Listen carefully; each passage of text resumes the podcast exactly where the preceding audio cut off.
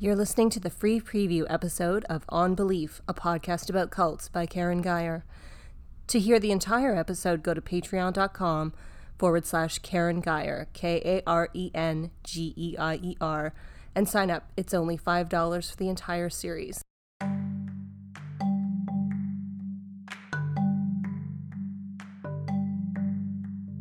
This is On Belief, a podcast about cults by Karen Geyer. Season 2, Episode 27, The Troubled Teen Industry.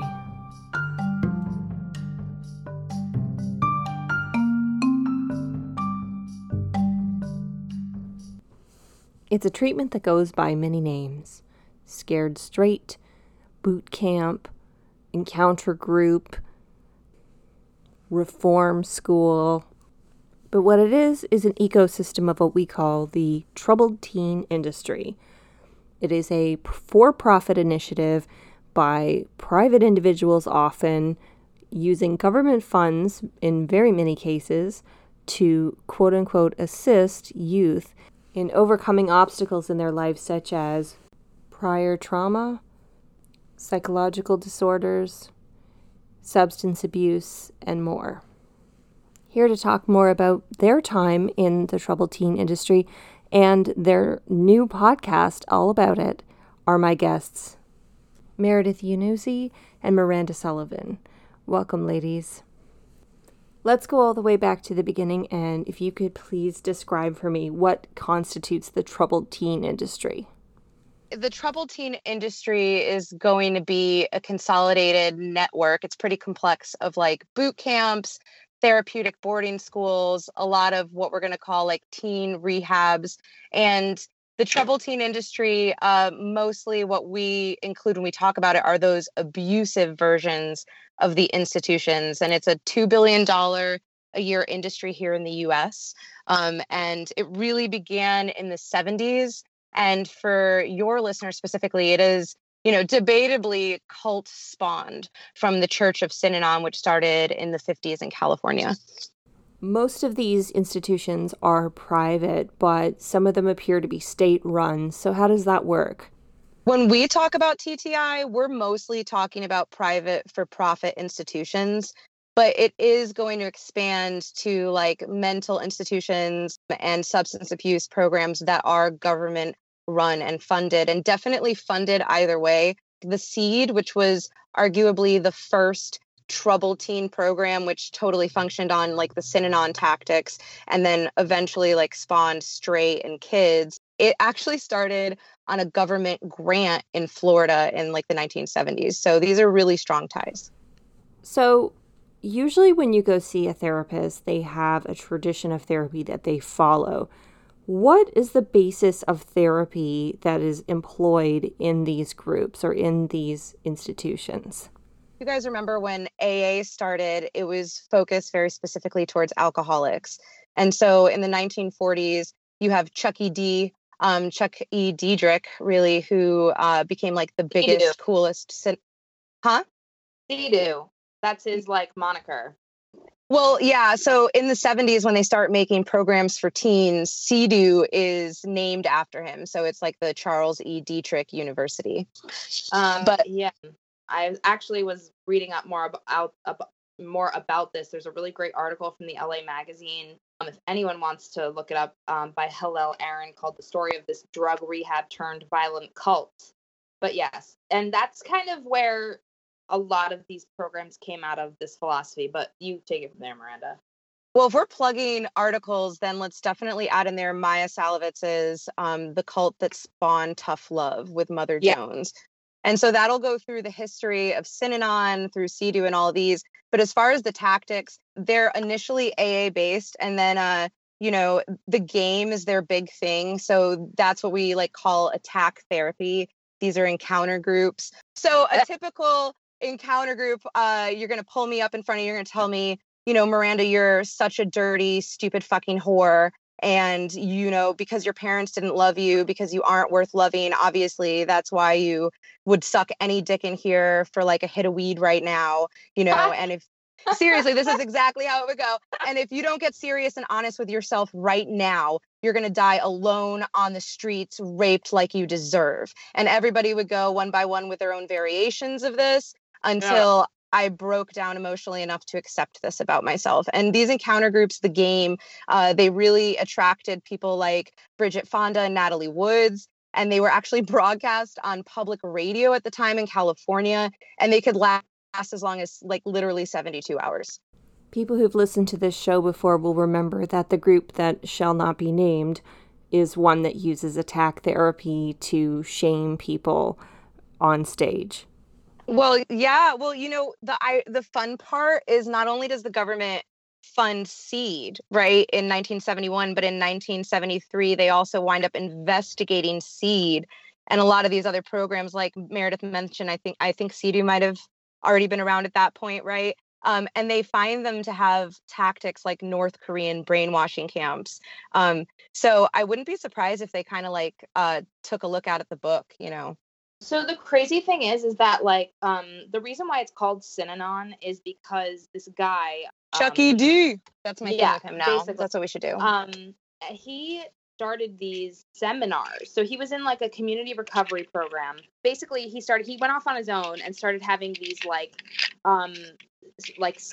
anonymous seminars. So like Synanon, like seminars. So Synanon.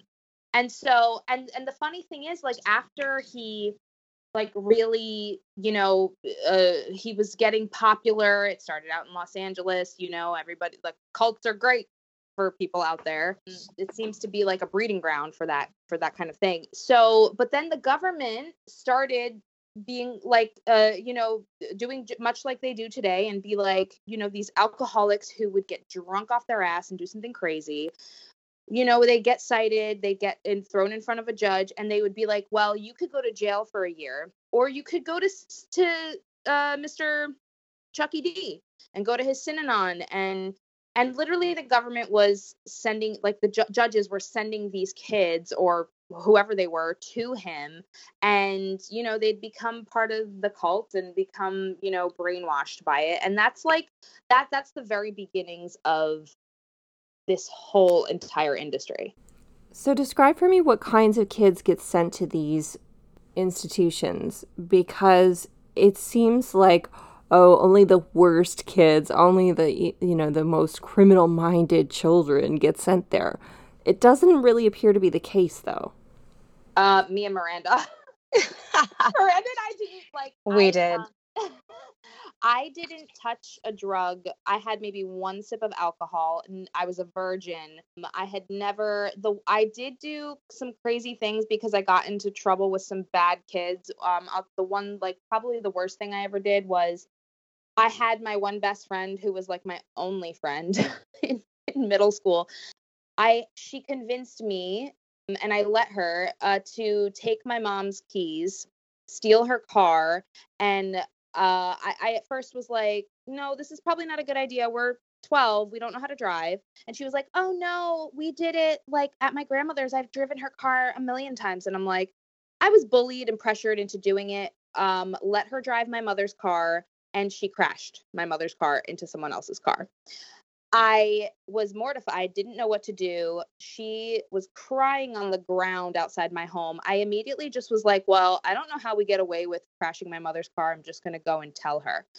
Now, because I had, you know, troubles in the past, and I had been on medications and been institutionalized in, you know, before in psych wards, and, you know, was not, you know, was kind of, the cops were called by my mother a few times. I was the one who was prosecuted and had to go get my fingerprints and had to be put on something that they called like youth probation. Even though I never sat in the driver's seat and never, like, all I did was give her the keys to my mother's car. And that was probably the worst thing I ever did. My mother was really like concerned about that. She was like, that was, I think, the worst thing I ever did before I got sent to the family school. Like, I just had a host of emotional problems and emotional issues due to like some other kinds of traumas that happened when I was younger. Like my parents' divorce, things of that nature. So the kinds of kids that get sent here aren't just the kids who break into, you know, do something bad, they're high on drugs, they're drug addicted, they're alcoholics. It's like a national problem that these parents who, in my opinion, this is not a generalized opinion, don't really know how to raise children. They shouldn't have had children in the first place. I firmly believe that about my parents. They can't handle a kid who has some issues, mental, emotional, or kind of personality issues. They don't get along with kids very well. I don't know. And they just, end up not being able to handle that emotionally. They have their own mental health issues to work with, which is something my mother has always dealt with. And I didn't know till after. So it's not just these hardcore kids that are getting drunk and getting arrested. It's regular kids that are just having a hard time being a kid, getting sent to these programs. There was a woman on The Doctors doing a segment on the TTI industry, and she had sent her son to this wilderness camp. And she testified because the kid actually died at this wilderness boot camp. She had sent him there because he lacked confidence. He lacked confidence. She testified on CBS on The Doctors, saying that he was a great kid. He always listened to me, did good in school, blah, blah, blah. He lacked confidence. This is the kind of emergency that we have, that parents think that they can just, send their kid to these programs. I mean, her kid actually died because she wanted him to gain some confidence. I think if you want your kid to gain some confidence, maybe you should be responsible as a parent and give the kid some confidence yourself. So, I don't think that sending him to a military style wilderness camp where the dangers are so prevalent, because they're not, a lot of these programs are not regulated, that I just don't think that's not an option for me. That's not just me coming from a survivor's perspective. That's me as a person. So to answer your question, yes, otherwise normal kids are getting sent to these places quite often. So we're talking about what people used to say were goths, or, depressed kids, or kids that just have a hard time fitting in. And unfortunately, what we're also talking about is 12-year-old kids with ADHD, or what we're seeing is a high amount of adopted kids being these parents then abdicate responsibility and send them to the program until they go to college. Or we're also looking at, currently there's this girl who all 5 or 6 of her siblings were sent to Agape, Circle of Hope, Refuge for Girls, and a bunch of other programs, and she's mentally disabled. So her adoptive parents literally legally signed her over for life to this program. So she's been there for 14 years now. And without advocacy from the general community, she will literally never leave. My understanding is that there's 2 ways that you end up in one of these types of places. So either your parents put you there against your will, or you get sent there as a result of a court order. In both cases, you have 0 recourse legally. And you're a minor, so you can't legally leave until you're 18. And if you were to try to leave one of these places, much like the school Miranda and I went to, you would be brought back by the local police, and you were so isolated, anyway, where we were very isolated. I think the town, we were 7 miles from the closest town, up a steep mountain in the Catskills. The townspeople would be like, we know you're from that crazy, school up there. They would just bring you back. But yeah, there was no legal recourse unless you had an advocate, someone who was willing, another family member, maybe, I don't know. There is literally no recourse for these kids. The goal of most of these places is either to keep your kid from dying by suicide, or keep your kid off drugs, or to keep your kid out of jail.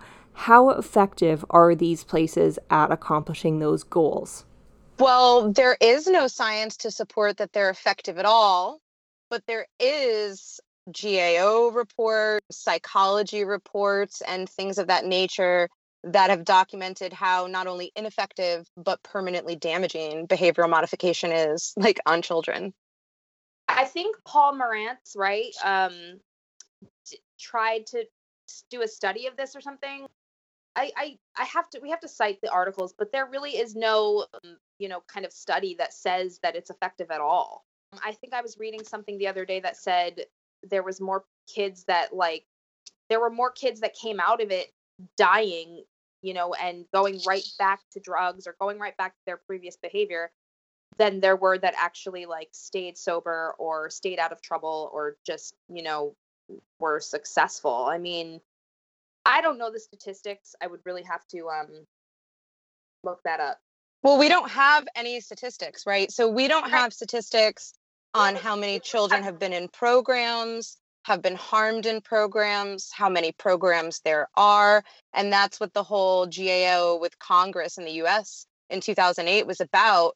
They did an investigation for a year, and all these congressional testimonies are on the YouTubes, guys. And then the GAO brought their report to Congress and questioned NATSAP, which our school was a founding member of NATSAP. And they told Congress in the U.S. that we needed oversight regulations and just basic access to information, because we can just make up numbers and ideas about how it's working. But we literally, there's no science. So, mm-hmm. I mean, there was a guy, like I said, Paul Morantz, he was a journalist. Paul Morantz is an attorney. Paul Morantz, yeah, he's a journalist turned lawyer. And, he tried to write about the group. I guess he sued them or something on behalf of this couple. But then I think he was writing articles and investigating these kinds of programs in the 70s. And the man Synanon went after him. And at one point there was a snake in his mailbox that he ended up in the hospital. And it's these guys are, there's a lot of money in this. There's a lot of, so it's, that's the kind of thing that we're up against. To unlock the rest of this episode, visit patreon.com/KARENGEIER. It's only $5 to unlock over 20 hours of content.